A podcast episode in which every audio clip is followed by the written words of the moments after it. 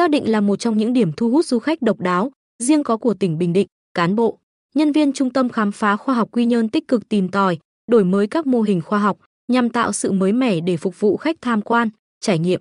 Những ngày này trung tâm khám phá khoa học Quy Nhơn không đón nhiều du khách so với dịp Tết. Du khách đến tham quan trung tâm chủ yếu là khách ngoài tỉnh, đi theo tour hoặc học sinh của các trường trung học cơ sở trên địa bàn tỉnh được tổ chức theo đoàn. Trung tâm mở cửa đón khách từ thứ tư đến chủ nhật hàng tuần, những tháng cao điểm du lịch sẽ tăng thêm thời lượng phục vụ.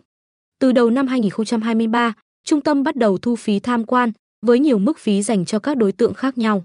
Phó Giám đốc Trung tâm Khám phá Khoa học Quy Nhơn Nguyễn Ngọc Hóa cho hay, để phục vụ ngày càng tốt hơn du khách, chúng tôi thường xuyên nâng cấp, làm mới thiết bị, làm mới các mô hình, sâu khoa học. Cùng với việc đôn đốc các nhà thầu khẩn trương thi công giai đoạn 2 dự án là khu vực giáo dục ETIM. Thực hành các bài học về vật lý chúng tôi còn đang xây dựng thư viện điện tử để phục vụ các đối tượng, nhất là thiếu nhi, mua bản quyền các bộ phim khoa học để thay đổi, tạo sự mới mẻ.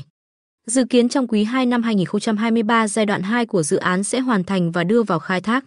Sắp tới, chúng tôi còn dự định sẽ cải tạo cảnh quan bên ngoài, tạo những điểm nhấn để du khách sau khi tham quan, trải nghiệm khoa học có thêm chỗ để check-in.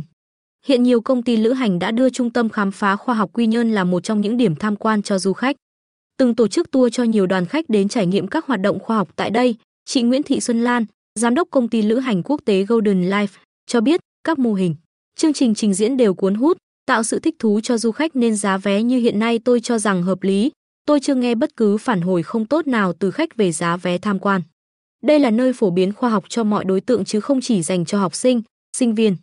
Tuy nhiên, hơi tiếc là trung tâm chỉ có thể đón cùng lúc một lượng khách giới hạn, nên khi có đoàn khách đông buộc phải chia tách.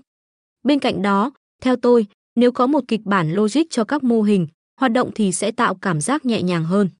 Đưa hai cậu con trai dành gần 2 giờ đến xem, trải nghiệm các hoạt động tại Trung tâm Khám phá Khoa học Quy Nhơn. Anh Huỳnh Phước Toàn ở Tuy Hòa, Phú Yên chia sẻ, tôi đã được nghe về trung tâm này, nhưng đến nay mới có dịp vào xem, phải nói là rất thú vị. Tôi từng học khối A, nên những mô hình khoa học tại đây rất cuốn hút, các con của tôi cũng rất thích thú.